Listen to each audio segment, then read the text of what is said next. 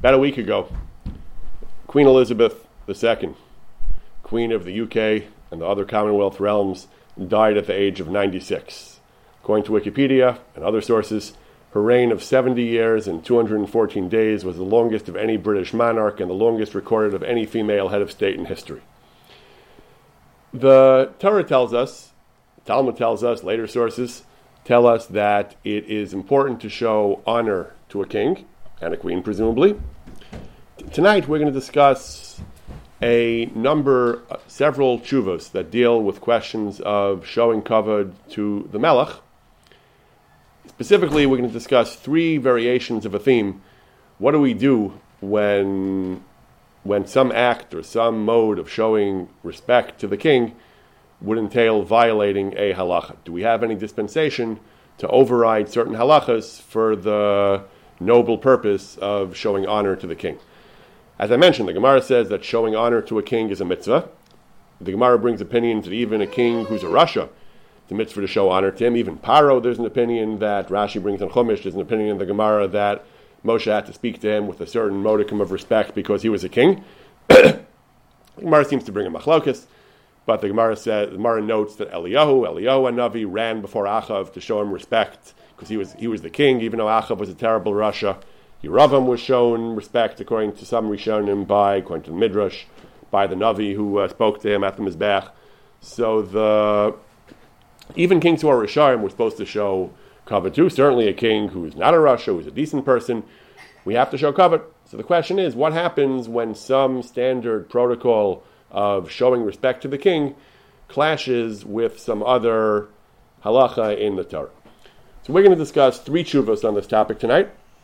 The first is a tshuva of the Chasam Sofer, dealing with some kind of ritual of choral singing that was done to uh, show honor to the visiting king. The second is a second is a tshuva of the Marsham, dealing with carrying in carrying in a rishus carrying in a place without an erev, as necessary to to uh, implement a certain protocol of respect for the king. And the third is a tshuva of Rav Ovadia Yosef and the Yabia Omer about entering a church as part of a ceremony to show respect to a uh, king or an important leader. Not all these tshuvas are actually about kings. We'll see. So, in all three cases, we'll see how the poskim how the poskim grappled with the question of whether the, the mitzvah, the, the positive the positive value of showing respect for the king, whether it's able to override in these various scenarios certain potential halachic problems that arose in these cases. So the first tshuva is the Chasam Sofer. He was writing in he was writing close to 200 years ago. He was writing in the year Tuf Kufay Dalad, which is actually more than 200 years ago. The year this is this is in Siva and Tuf Kufay and Dalad, which would have been 1814. So the question was as follows. He says he says that he was writing to, uh, to, to a Jewish community in Vienna Wien, Habira, the capital of Vienna. He said the question was that that the Jews are are, are going to have a, a, joyful. They're excited about a, a Moed Simchasenu, a joyful day, where the Adonenu Hachasid Kira, the, the the Kaiser, some kind of some kind of uh, some kind of German leader, was going to visit the visit visit Vienna, visit the Jewish community and they were going to do an elaborate ceremony of welcome in the synagogue, in the Beis Knesset, Hakadosh Shalem, and they would have Shirei Hallel V'Todos Lashem.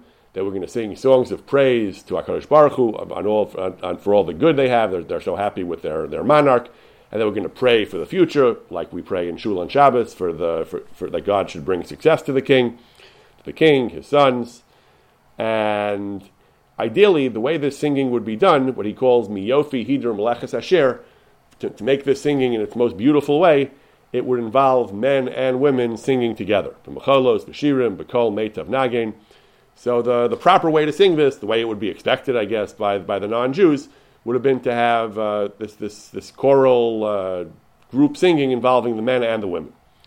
They asked, are we allowed to do that? According to the Torah, we know there's a prohibition of kol bi she'erva. Men are not supposed to listen to women sing. Um, in shul, everyone's there, so the, they, they could hear the women in the Ezras Nashim. Is this appropriate or not? So the Chasam Sofer writes, he begins by emphasizing how important it is to show respect to the king. I'm not sure if he thought that this tshuva was going to be shown to the to the non-Jews and he was being diplomatic, or he or he honestly meant to emphasize how important it is to be respectful to the to the government, to, to the to the king, to the emperor. He says, but he begins by talking about how important it is indeed to show kavod to the appropriate kavod to the king. We're obligated, he says, to, uh, to, to grab onto this mitzvah rabba gedola hazos, this great important mitzvah of kavod hamelech, beyeser seis, beyeser oz. He says it's a mitzvah, klalus, sichlius, nimusius. He says it's, uh, it, it's a logical mitzvah. It's a mitzvah that can be that can be that can be derived from reason, from from, you know, from civilized and orderly behavior, to show kavod to the king. Who the king is important, the government is important to maintain order, to melech b'mishpat yamid aretz. Also, it's uh, in addition to the mitzvah that old people have, even non-Jews, it's just a logical mitzvah that can be derived by reason. We have a mitzvah from the Torah, and he brings the example I mentioned earlier that Hakadosh Baruch Hu told Moshe, according to the Midrash, he told Moshe to show respect for Paro. Paro, the tyrant, the genocidal tyrant who was oppressing the Jews, one of the epic Rishaim of history. Nevertheless, he's still the king. In, in America today, we sometimes say you have to have respect for the office, if not for the particular office holder. Paro was the king, and you need to show respect to kings. Even if he was a terrible rasha, and Eliyahu, who ran before Achav, we mentioned Achav was a terrible rasha who had violated the entire Torah. You still have to show him kavod. He says, someone who violates this mitzvah of not showing proper respect for the king, it's like someone who didn't put on tefillin, he says. It's a, it's a black and white ritual. It's, a, it's the same as doing mivatel, a, a bona fide mitzvah that we all recognize as a mitzvah. We all recognize a man puts on tefillin. We all recognize that Jews must show respect for the king. That's even true even for Rishayim and tyrants and despots, he says. Certainly, how, how much more so does this apply to the Kesar Chassid, the, the pious Kesar, that us, that us and many tens of thousands of Jews, we live in his, under his protection, and he provides refuge and security for us, he says, and he, and he allows and he, and he grants freedom of religion, he allows us to practice Judaism. Ilu finu malay shira kayam, language of Nishmas. If our mouths were full of song like the sea, Ulushanenu Rina, Kamon Galav, and our tongues were full with music and praise like the waves of the sea. It wouldn't be enough to praise, to praise and uh, and to uh, to laud the the, the Kesar for all his uh, all his good to us. He says, who could possibly be, be be lax and lenient about this mitzvah gedola, this great mitzvah? And we have to do whatever we can. We we certainly have to uh, have to make our utmost effort to make the ceremony as beautiful and as respectful, as appropriate for the great and wonderful king as we possibly can. Again, one suspects from the language here that he was writing with at least uh, one ear toward the toward the reactions of the non-Jews who might be shown this this, tshuva. But this is what he says, and uh, this is what he says that it's a great mitzvah, and therefore, and therefore, yes, you're you're half right in that we do have a powerful imperative to do whatever we can to make the ceremony as grand and magnificent uh, as we possibly can. However, he says this should not involve cutting corners in halacha. This should not involve being lenient on the prohibition of kol b'yisharva. Why not? He explains again whether this is what he meant uh, lamita shel Torah, this is what he meant diplomatically. But he writes to the he, he writes about this issue. He says, "This is the kavod of the king." He says that the the, the king prides himself. He says he says that he says the king the king prides himself on being enlightened and granting us freedom of religion. He says he says showing that we don't feel compelled to violate our religion, to out of fear of him, to cut corners in our religious observance because we're, we're terrified of the king. This itself is a way of showing how how much we value his enlightenment and his and his grace. He says. This is a hara amitis, a true demonstration of Rav Chasto, of his great kindness to us. Betuvo shalachasid akira, al Beis Yisrael. But Makam Gidulaso, Shaman Vesanuso.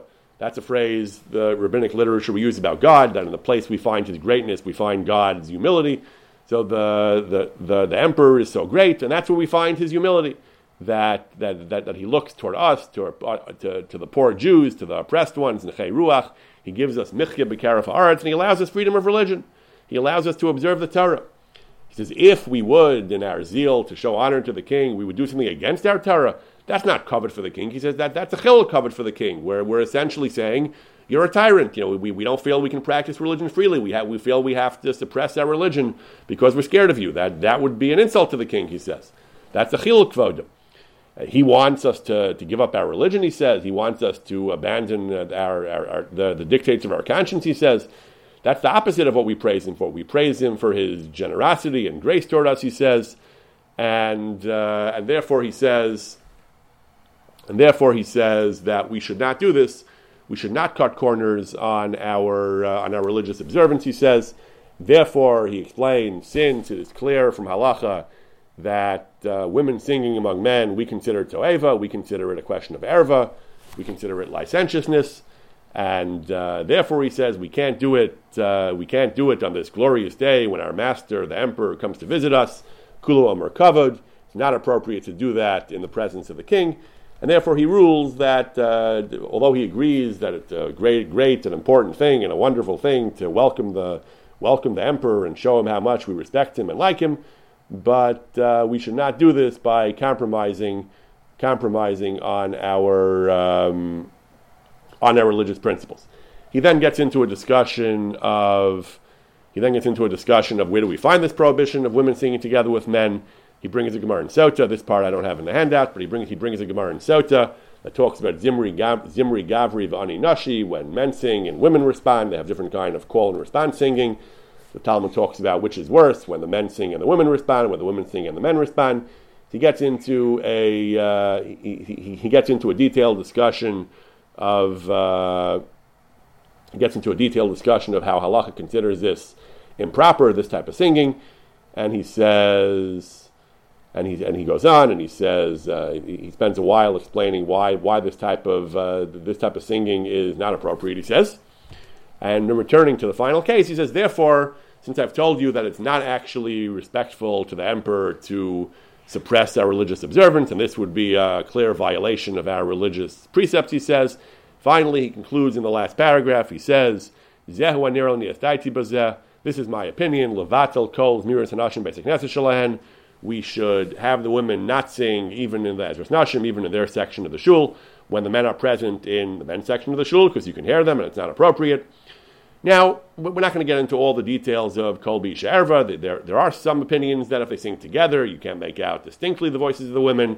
It's more lenient.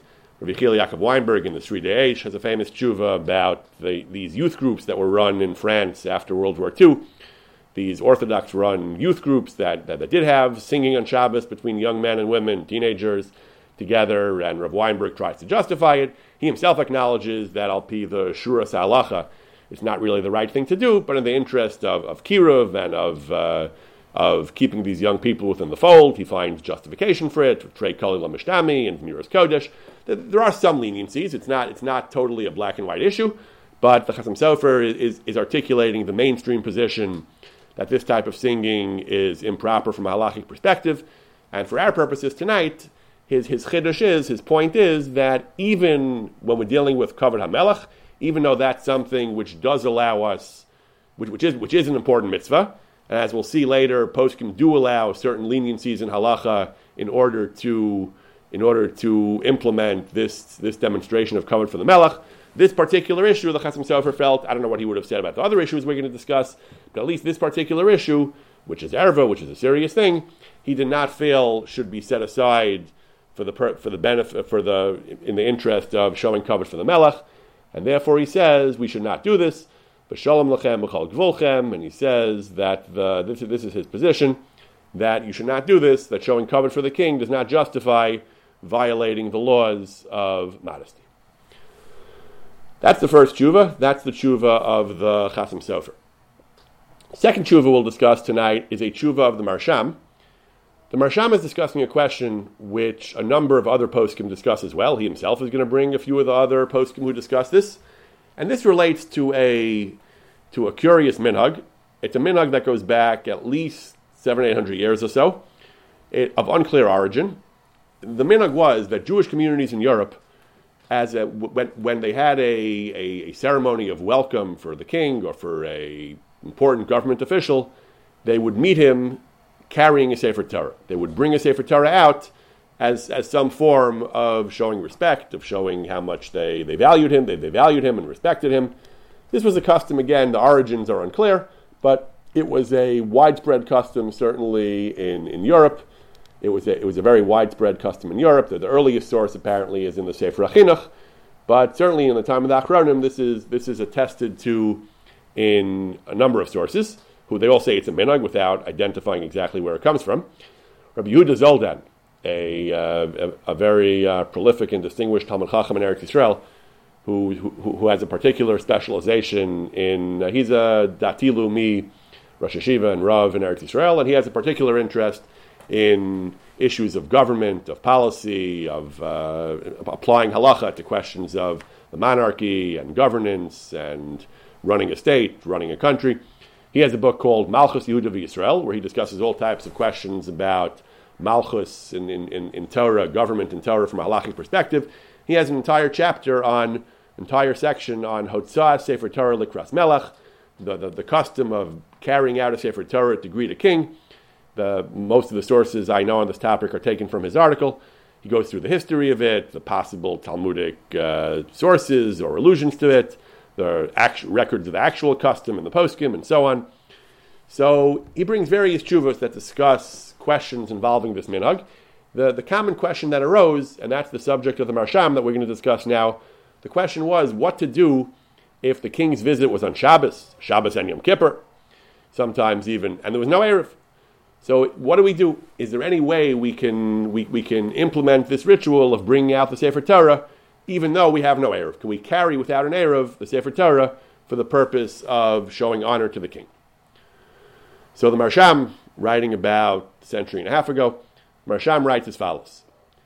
Mechtavu Higiani, Valdvar Shelaso, Hayosh Ha'adon, Stadthalter. Stadthalter was a kind of governor.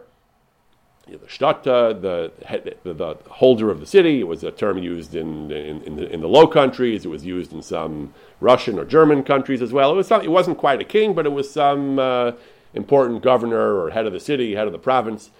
So the, the, so the Stadthalter was visiting, visiting the Jewish community, and he was arriving on Shabbos. I guess they didn't have the luxury of scheduling it on a more convenient day. So, in mutter lahoti sefer Torah chutz can we carry the sefer Torah outside the erev? I guess constructing an erev just for this weekend wasn't practical, and the question was, can they carry the sefer Torah outside the erev? I guess also they, the, the, wherever he was visiting, he was visiting someplace where there was no erev, and they needed to do this uh, this ritual in a place without an erev, and it would involve carrying the sefer Torah. So the Marsham's rabbinic correspondent had wanted to argue that it depends on whether our public domains, our public spaces, our typical streets are considered Rishus Rabbim Daraisa or Carmelist Drabbana. This refers to a major dispute in Halacha and Hilchah Shabbos that has major ramifications in innumerable areas in, in Halacha and the laws of Shabbos. That is, Midaraisa, we have the concept of Rishus Rabbim, public domain, Rishus Yachid, private domain, Midaraisa, the halacha is it's a it's chil Shabbos to carry from Rishus Yachid to Rishus Rabbim, or from Rishus Rabbim to Rishus Yachid, or to go four amos in a Rishus Rabbim. So if our streets would be Rishus Rabbim, would be considered biblical Rishus Rabbim, you couldn't even go four amos, which is six to eight feet. That would be an Isser Daraisa. You couldn't take something from a Rishus Yachid, like a private house, like a house, into a Rishus Rabbim. That would be an Isser Daraisa, or vice versa, also an Isser Daraisa. However, many poskim say, for several reasons, we don't really have a, a classic biblical Rishus Harabim. Some say that you have to have 600,000 people traveling through to be considered a Rishus Harabim. If you don't have that, it's Midaraisa, not a Rishus Harabim. It's considered a Makkah Patur, where the Yisurim of Shabbos don't apply Midaraisa. It's also Midrabanan anyway, but it's only in Isidrabanan. It's much more lenient. Our Erevin, our municipal Erevin, are, are, the way we design them, they're built on the on the premise or the possibility that we don't have Rishus Harabim Daraisa, because our Erev, which, which is just made out of strings, and so on, wouldn't work if we had a Rishus Rabbim Daraisa.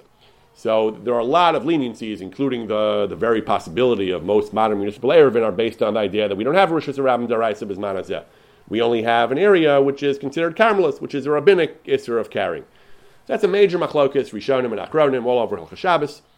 So the Marsham's correspondent wanted to argue that if we're dealing with Rishus Harabim Daraisa and carrying the Sefer Torah out would be Chil Shabbos Daraisa, we can't be lenient for a kavod of the king.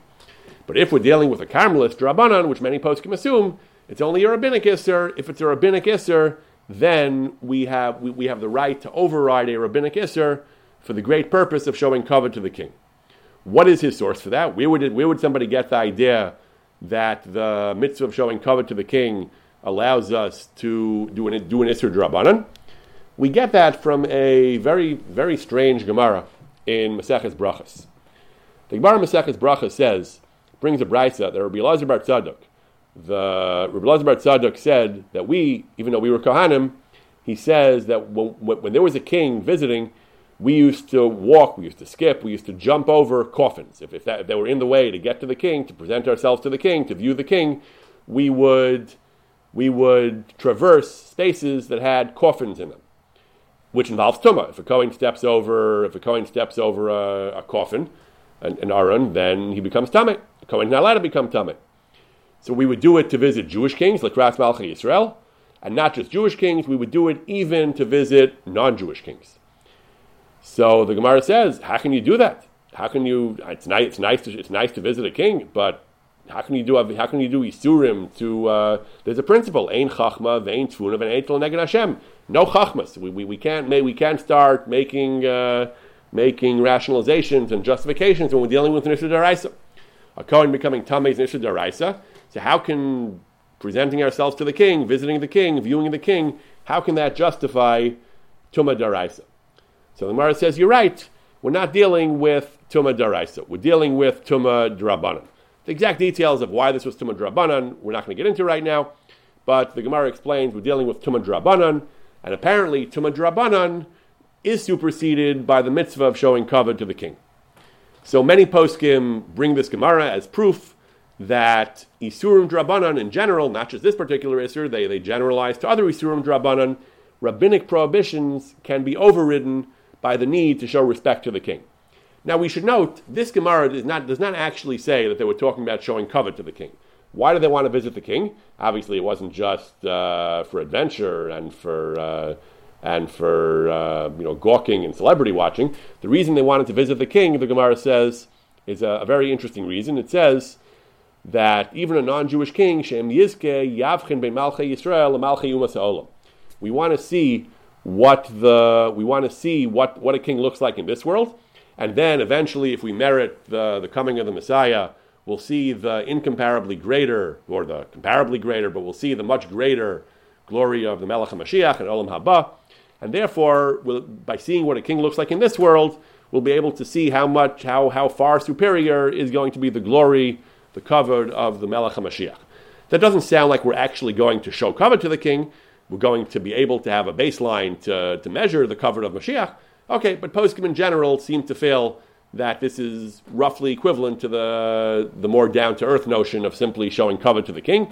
That we see, whatever the, exactly the reason is, we see that the religious imperative of going to going to, to welcome and to recognize and to view a king is considered such a positive religious thing that it even allows for the it even allows for the violation of Isurim Drabanan, and therefore the Marsham's correspondent suggested that in, that in this case as well, we want to carry the Sefer Torah out. Again, this, this wasn't an issue of being able to see the king to compare him to Mashiach because they could see him with or without carrying a Sefer Torah. Here the issue was showing kavod to the king. But the, that's how we understood the Gemara. The, it's basically equivalent to showing kavod to the king. And we see that if we're dealing with an Isser Drabanan, a, a kind of Tumah Drabanan for a Kohen, that justifies, that, just, we, that, that can be justified in order to show kavod to the king. He brings a Magen Avram as well that if we have Eimsud Malchusa, even if it's not literally a matter of life and death, apparently, but simply to show proper reverence and awe to the to the king, we're allowed to violate an Isser. And therefore, the, the, the Marsham's correspondent wanted to argue that if we can feel comfortable concluding that our that our public spaces, our streets are not Rishus Harabim Daraisa, which, as I said, is the general assumption of Poskim, our modern Erevin, as I mentioned, rely on the idea that our public spaces are not really Rishus Harabim Daraisa. That was his argument for allowing this, this kind of uh, carrying the Sefer Torah in a public street without an Erev, because the, because the, the mitzvah of showing kavod to the king would justify that. So the Marsham answered, this is not a new question. This question is discussed by earlier poskim. He brings from the Sefer Beis Lechem Yehuda, commentary on Shulchan Aruch who brings from the Radvaz. The Radvaz was a 16th century Sephardic figure. I'm not sure where this Radvaz is. I was unable to locate it. He doesn't give a source to the Beis Lechem Yehuda, but he claims that in the Radvaz's time already, this was the custom. And he says, what happens if it's on Shabbos? So the Radvaz says, what if Beis Yehuda says, what if it's on Shabbos? So it seems that in the case, in, in, in, all these cases that we're going to discuss, showing kavod to the king, in the Chatam Sofer's case, this case, there are always two ways to express the, the need to do this. One of them is the mitzvah, our desire to show kavod to the king. The other one is a desire to avoid offending the king, a desire to avoid uh, insulting him and getting him angry at us. So the Radvaz was dealing with the latter. It wasn't just a question of we want to show kavod to the king, it was apparently a question of we want to avoid offending him and upsetting him. So what should we do? There's no Erev, and we, we want to carry the Sefer Torah out.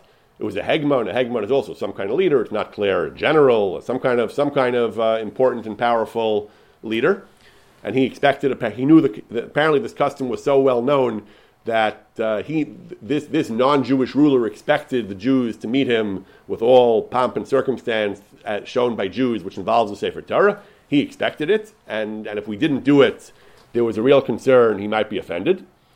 So the Radvaz said, if we can somehow finagle out of it, after lidchos davar, maybe push it off to another day, if we can somehow get out of it or if we can pay him off, we can give him, uh, if we, you know, money talks. If we give him kesef yanas hakol, we can give him a handsome gift uh, to, to, to, not be upset, to show, to show in a, uh, in a uh, monetary way how much we like him and how much we value him. So if we can do that to avoid having to Michal Shabbos, to avoid violating Yisurim of Shabbos, we should do that. Or he says there are other ways to carry on Shabbos which are less serious than outright carrying, or sometimes even mutter entirely. One method is called pachas pachas midal amos. The halacha is, we mentioned earlier, the the isser of hotzah on Shabbos, of carrying on Shabbos, midaraisa occurs in two forms. One of them is carrying from a Rishus Yachid to Rishus Harabim, from a walled space to a public space, Rishus Harabim space, or vice versa.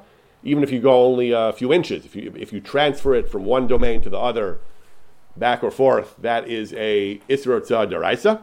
The other form is carrying four amos in a Harabim. So the Radvaz is dealing with the second form, carrying four amos.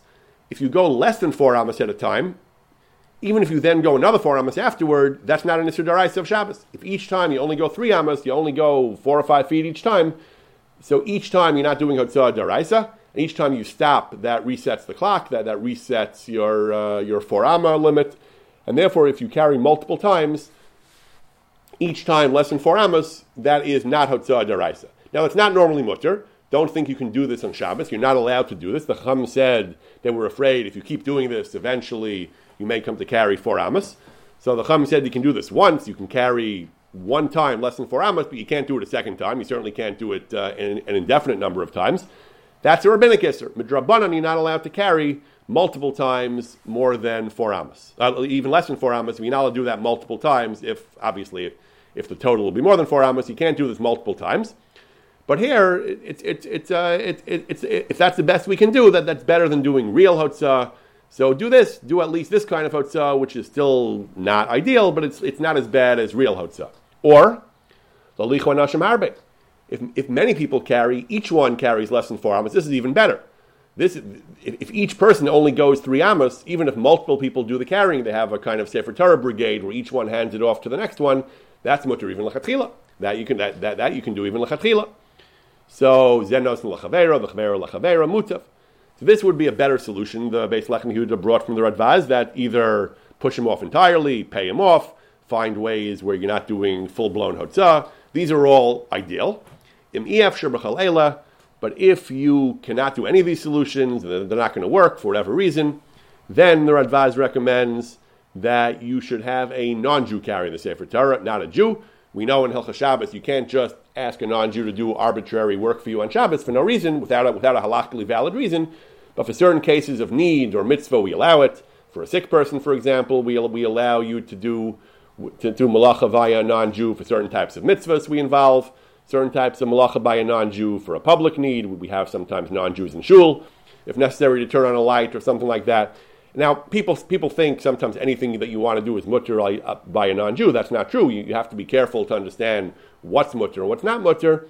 But the Radvaz is saying here, he wouldn't recommend doing this lechatchila, but but if you have no choice, if you can't push the, the non-Jew off, you worry the, the hegmon, you worry he's going to be insulted. For some reason, going less than four amos is not an option. If, if there's no good option, then the, the best recommendation is at least try to do it by a non-Jew and not by a Jew. And he says an interesting reason. He doesn't just say because it's Chol Shabbos. He says even more than that. She'ein kvodo shel sefer Torah shechalav Shabbos. That itself is not respectful to a sefer Torah. To involve a sefer Torah in Chil Shabbos the Sefer Torah tells you keep Shabbos, and then you carry it on Shabbos, that itself is a slap in the face to the Sefer Torah.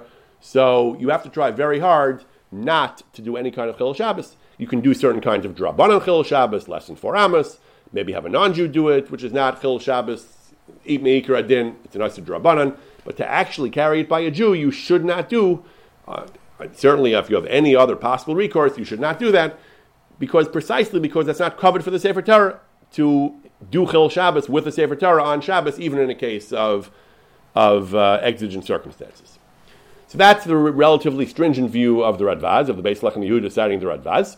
However, the Marsham notes in the Chuvas Ksav Sofer, that's, that's the Sefer of one of the sons of the Chasam Sofer, he says it's mutter. Bisman Azeh, where we don't have Rishus Harabim Daraisa, I think he means, so we can take out a Sefer Torah for the Melech on Shabbos where there's no Erev, because why? He says, uh, since, since that's the minhag, it's expected, that's considered enough of a need, so you can do it. You don't have to worry about the Isra of Hotzah.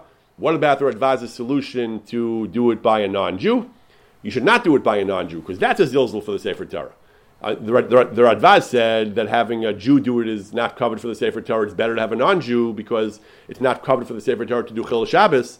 The Ksav Sofer says, Pung Fakir, just the opposite having a non-Jew do it, that itself, having the non-Jew carry the Sefer Torah, is a zilzal for the Sefer Torah. It's, it's, disrespectful for the Sefer Torah. Doing it on Shabbos is okay because it's mutter mikra din. He says, on the contrary, it's better to have a Jew do it, and it's mutter, and not to have a non-Jew do it. In if you can have a minor do it, then you get the best of both worlds because it's not bona fide Chil Shabbos, and it's not disrespectful as having a non-Jew carry it would be. So that would be the best to have a Katan under Bar Mitzvah do it. Again, I, I just want to be clear. Having a katan do things for you on Shabbos is not generally mutter. Having, if you forgot something and there's no eruv, having him carry something for you or turn on a light is not generally mutter. If you ever have a question involving asking a katan, a rabbinic authority should be consulted because people sometimes think you can have a child do whatever you want. That is not the case. Having a katan is generally problematic. But in this case, again, where, where, where, you have to do it, then it's expected and there is grounds to be lenient, it's still better to have a katan than an adult, and it's better to have an adult or a katan, better to have either of them than have a non-Jew, because having a non-Jew handle the Sefer Torah is not respectful for the Sefer Torah. Then the Marsham goes and gets into a detailed discussion of the laws of Shabbos. Do we have Rishus Harabim Daraisa? What's the status of carrying less than four amos and so on? And so, as I mentioned earlier, having one person carry multiple times less than four amos is normally usr and should be avoided. So the Marsham feels that's not really the ideal solution, even though the Ksav Sofer is lenient, but you know, there are machmirim, and ideally he says you should not be violating Isurim Drabanan for the sake of for the sake of carrying the Torah to greet the king, the Hegmon, the Stadthalter. However, he says the eitzah of having multiple people, that's certainly mutter. Because the having multiple people is actually mutter. That, that having multiple people carry each one less than four amos is actually mutter. So that's what you should do. Get the Sefer Torah out by having multiple people, each one carrying it less than four amos. That's what they should do in his case, he says. What about the question of how to get it out of the building, from the building into the street, and back from the street into the building? That, having multiple people, doesn't work. It's still Asim Drabanan. There are solutions for that as well. He refers you to the Sefer Evan Hauser, who discusses this question of what do you do, what do you do in general, what do you do in general when, when you have a heter to carry in Isser Drabanan of less than four amos, multiple people, but what do you do by getting in and out? There are other solutions of splitting the Akira and the Hanacha. Every carrying on Shabbat consists of two parts uh, picking it up and starting to move it, and then putting it down. If different people do that, if one of them hands it off to somebody else uh, and in transit and the other person puts it down, that's more lenient. So Evan Ozer has different, diff, different, uh, different contrived solutions for how we how for how we can structure it in such a way that there won't be an Isser Daraisa, or maybe not even Isser Drabanan, but certainly not Isser Daraisa on the, on the, on the, on the bring it in or out as well. And therefore, that is the Marsham's conclusion. We should really avoid carrying as much as possible in the street. By, the way to do that is by having multiple, multiple people pass it from hand to hand.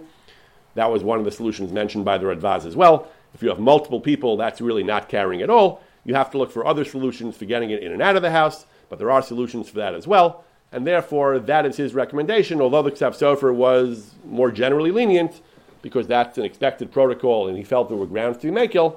But the Marsham recommends trying to be machmer, trying to do it in a way where there will be no prohibited hotzah going on at all, and to satisfy the, the need to honor the king without actually compromising more, uh, without actually compromising at all on the laws of on the laws of Shabbos, or only a bare minimum. Uh, Rabbi Grossman. Yes.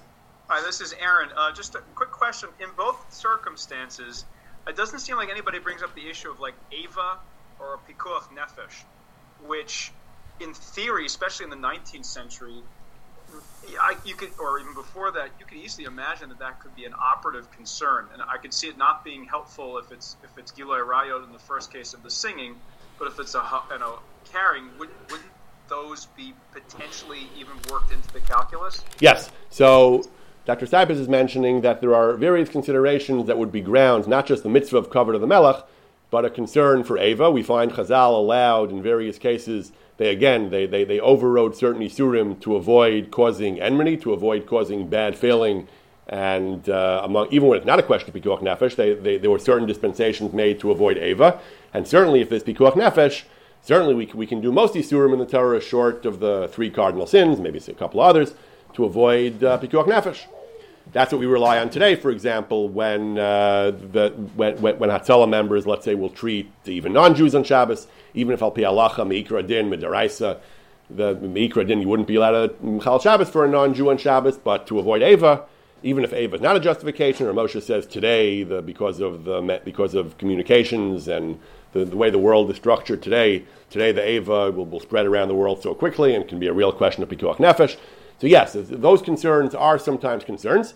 And we will see indeed in the final tshuva we'll see tonight, Ravadi Yosef's tshuva, he will bring in Ava in his context. These earlier poskim who did not bring Ava, so I don't know. It's possible they felt that there was no Ava. It's possible if the the, the Sofer, for example, maybe that's why he took so he took he took so many pains to talk about the great Chassid, the talk about the, the great chassid, the Kesar, who was such a wonderful person. Maybe he thought that by speaking nicely to him and explaining it to him, they really could avoid Ava. I mean, he was there, I wasn't. If, if, if his judgment was that that would avoid Ava, then I, I can respect that certainly. Um, the Marsham also, uh, I, I, don't think he discusses Ava at all. Again, he had other solutions. He felt that there were other solutions. His, his, his, he was saying that we have other solutions that will avoid Chil Shabbos. What would you do if push came to shove and there was no solution at all? Would Ava be enough of a reason to allow Chil Shabbos? So again, that, that, that's a big sugya we discussed. So what exactly can you do because of Ava? What you what you cannot do because of Ava? The Chasam Sofer himself has a tshuva we discussed a little while back, I think, where he talks about the the question of providing providing midwife services to non-Jews, which we normally don't do, but if it's a question of Ava, then we do. So he says, yeah, here also it's Ava. If, the, if, if, if, the government designates a certain person, she's the only one licensed, and if she doesn't agree to treat the non Jews, they'll obviously be upset. That's Ava, he says, and, uh, and, we, and, we, allow certain things because of Ava. So, yeah, so in these cases as well, we have to ask ourselves if there were no other solutions and we couldn't, uh, there was no way to propitiate the, the non Jewish leader, and, and, and, and, we, we anticipate Ava, would that be a heter? So, again, that's kind of what the Radvaz was saying implicitly. He said, if we could push it off or work around it, we should do it. If we can't, he said, Efsher, meaning Efsher means he'll be upset. Then his recommendation was to have, to have a guy and not, and not a Yisrael. So, yes, I think ultimately Ava is kind of uh, in the background of what he's talking about. But yes, what would you do if there was no, for some reason, there was no solution at all except for Yisrael doing it himself? Would, would, would, would, Ava allow a, a flat out Al Yidei Yisrael, Chil Shabbos, at least on a Drabanan? That's a good question, and that we'll see. We'll, we'll, see a discussion of that aspect of the question in the final tshuva of tonight in the Yabia Omer. So the Yabia Omer by Avad Yosef.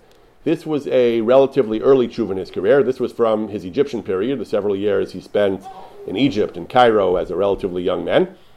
This tshuva was written in Tufshin Tess in 1949, in uh, 1948, 49.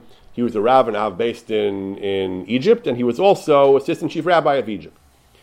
So the way Rabbi Yosef tells the story in the handout, I included a, uh, a, a, a write-up of the case from you know, with some additional historical details. there was a consul Arel, some kind of diplomat. Arel, in, in the Sephardic literature, Arel meaning uncircumcised. Arel was the word they used for Christians. The Muslims were generally circumcised. So when they wanted to distinguish between Christian and Muslim, they often used the word Arel. So this is actually going to be relevant later in the Tshuva. But in the Muslim country of Egypt, there was some kind of Christian functionary, Christian diplomat who had passed away, and he was going to he was going to have a, uh, a funeral. The funeral was going to be in a church with a religious service, and the chief rabbi of Egypt, who they say was a man named Rabbi Chaim Nachum Effendi, who was apparently a politically connected, important fellow in uh, important fellow in Egypt. So he was the chief rabbi, and he was he was would normally have attended the ceremony in the church, and he asked he asked Rav uh, he asked Rav Avadia, who was his assistant chief rabbi, to represent him. They say here in the, in the Halacha Yomit version, they say that, that the, the, chief rabbi wasn't feeling so well, so he asked that Rav Avadia represent him in his official capacity as the, the emissary of the, of the chief rabbi of Egypt, and he said it was Darchei Shalom, that it's a question of Ava and Darchei Shalom, to, you need to do this, so please go to the church and attend the, attend the ceremony in, on my behalf. And he said, this is the, this is the minhag, this is what the, the Rabbanim do in Egypt. So Ravadia said, okay, I said I would sit down and I would consider this question, is this correct according to halacha or not? So Ravadia wrote a long tshuva, Kedarka Bakodesh. The, the, bulk of the tshuva is not about the mitzvah of kavod for the melech, the bulk of the tshuva is about Hilchas Avodah is about the Isser to go into a church. Rav Avadia demonstrates at great length to his satisfaction that there is a serious Isser in entering a church mosques are more lenient, but this was a Christian church, and there was actually some kind of religious ceremony going on. There was incense going on. I'm not sure what they were doing, what form of Christianity this was, and what exactly they were doing there. But he, he refers to Keturis they were offering, and Avodah and prayers. It was a very religious ceremony, apparently, and he obviously he wouldn't have to participate in the religious worship, but he'd have to be there in the, in the in a church in the midst of a religious ceremony. Ravadia's answer was absolutely not. This is flat out usr. He says such a thing we would not be matir because of simple Ava. I don't know what he would have said about outright pikuach nefesh, but he said Ava itself is not a reason to be matir this kind of isser. He said, he said, he said, furthermore, this is not really Ava, he said. No one's going to be upset if you don't come. They'll understand. They're, they're not going to be upset if you don't come. What you mean is that you just want to, it's a chance to, to, to curry favor. It's a chance to, uh, to, you know, to, to, to, to, to, you know, to, to, to, form a relationship, to be close to them, he said. Maybe that's valuable, but that's not Ava, he said. They're not actually going to be mad if we don't, if we don't come to the religious ceremony in the church. He says, he says, so he, he says. You just want to propitiate them. It's not really a question of Ava, he says. It wouldn't be much even if it was Darchei Shalom and Ava, he says. It would not be, that would not be grounds to matter such a thing. It's not even that, he says. Certainly they're doing actual Avodah Zarah and praying in their church, he says. And certainly to enter the, and, and, certainly to do all this, he says, is, certainly Asr, he says. And it'll be Asr even for a private person, he says. Kal v'chomer, afor is it Asr for a Rav Israel to go there, he says, with the whole uh, pomp and circumstance, with all the ceremony of the, of the office of the, of the rabbinate, he says, to wear the, to wear the ceremonial garb of the rabbi, he says, that would be a uh, chas v'shalom achil Hashem for a rabbi dressed in rabbinic garb to enter a church and join the ceremony. We have to do our, you tell me it's a minhag, he says. If so, he says, uh, okay, I can acknowledge that he says, but it's a bad minhag. And he, he, he, makes one of my favorite things. He says that minhag is, uh, this type of minhag is osios gehenim, I, I always point out that uh, deciding when a minhag is uh, establishes halacha and when it should be rejected is an art rather than a science. You know, when, when, a posik likes a minhag, he invokes the Yerushalmi minhag mevatel halacha, ein achara klum. That uh, that minhag can even override the halacha. When a posik doesn't like a minhag, he says minhag osios gehenim. The letters mem nun hey gimel are the same letters of the word gehenim. This is one of the minhagim that Rav Avadia feels are in the latter category of minhag osios gehenim. We have to do whatever we can to, to, to abolish this terrible minhag. Makom Sheish Hashem and Cholkin Kavod Larav. Even though we'd like to have respect for our rabbinic predecessors, this is just so plain wrong. He says, I, I have to say it's wrong, even if it might be seen as disrespectful to my rabbinic predecessors who did. And therefore, Avadia says absolutely usher, this cannot be countenanced.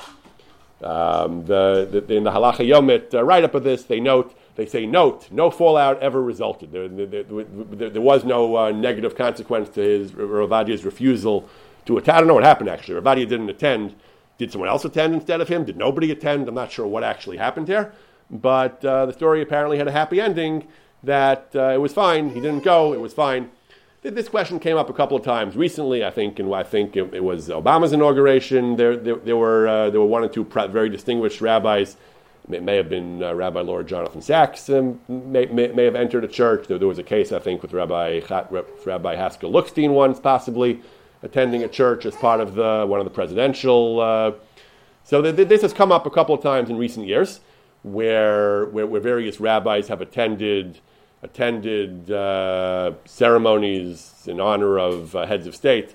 And obviously, part of the justification would have been Ava, would have been the desire to, would have been to, to, to either negative Ava, to avoid Ava, or it would have been the positive, the, the chance to, uh, to develop good relations with, you know, with, with, some, with, with, a powerful person who could be beneficial to Jews in the state of Israel.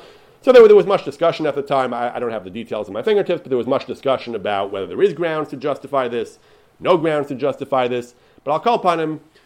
These are the three chuvas we've seen tonight, all dealing with questions about whether kavod for the melech, plus considerations of Ava and so on, can justify the overriding of various Yisurim.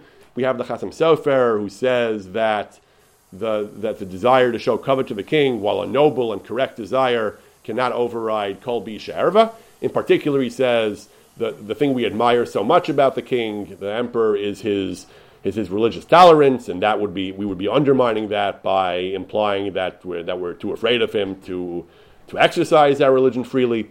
We have the other discussion of many achronim: can we carry a sefer Torah in a place without an eruv to show kavod to the king? Poskim diverge on this. Everyone agrees it's better to find a solution. If you can find some way of avoiding it, that would be better. But if, but if it's important and you don't have a good solution, some poskim felt it was mutter, since this is an important way of showing kavod for the king it's mutter. at least if it's at least if it's carrying midrabanan, we can be lenient. Other poskim felt we really should try to be strict. We should try not to carry. We should minimize as much as possible the carrying. Have it done, done by a non-Jew. Some say Yudafka shouldn't do it by a non-Jew because it's not respectful to the Sefer Torah. Some say on the contrary, having a Jew carry it then violates the Shabbos, not respectful to the Sefer Torah. The poskim disagree about how lenient we can be regarding carrying it on Shabbos. And the third question, the question of entering a church, Rav Avadia was vehemently opposed to it and refused to do it. He himself acknowledges apparently that there was some kind of custom in Egypt that Rabbanim used to do it. And again, even though the Rav Avadia's position I think represents the mainstream, there were certain uh, prominent rabbis who did enter churches in, in the last decade or two in the inaugural ceremonies of, of, of various presidents and possibly queens and so on. And again, the, the, the, the, the why that's mutter or not, the, the Ravadia felt it was usher, but there, there, are, there, there are possibly some grounds for leniency.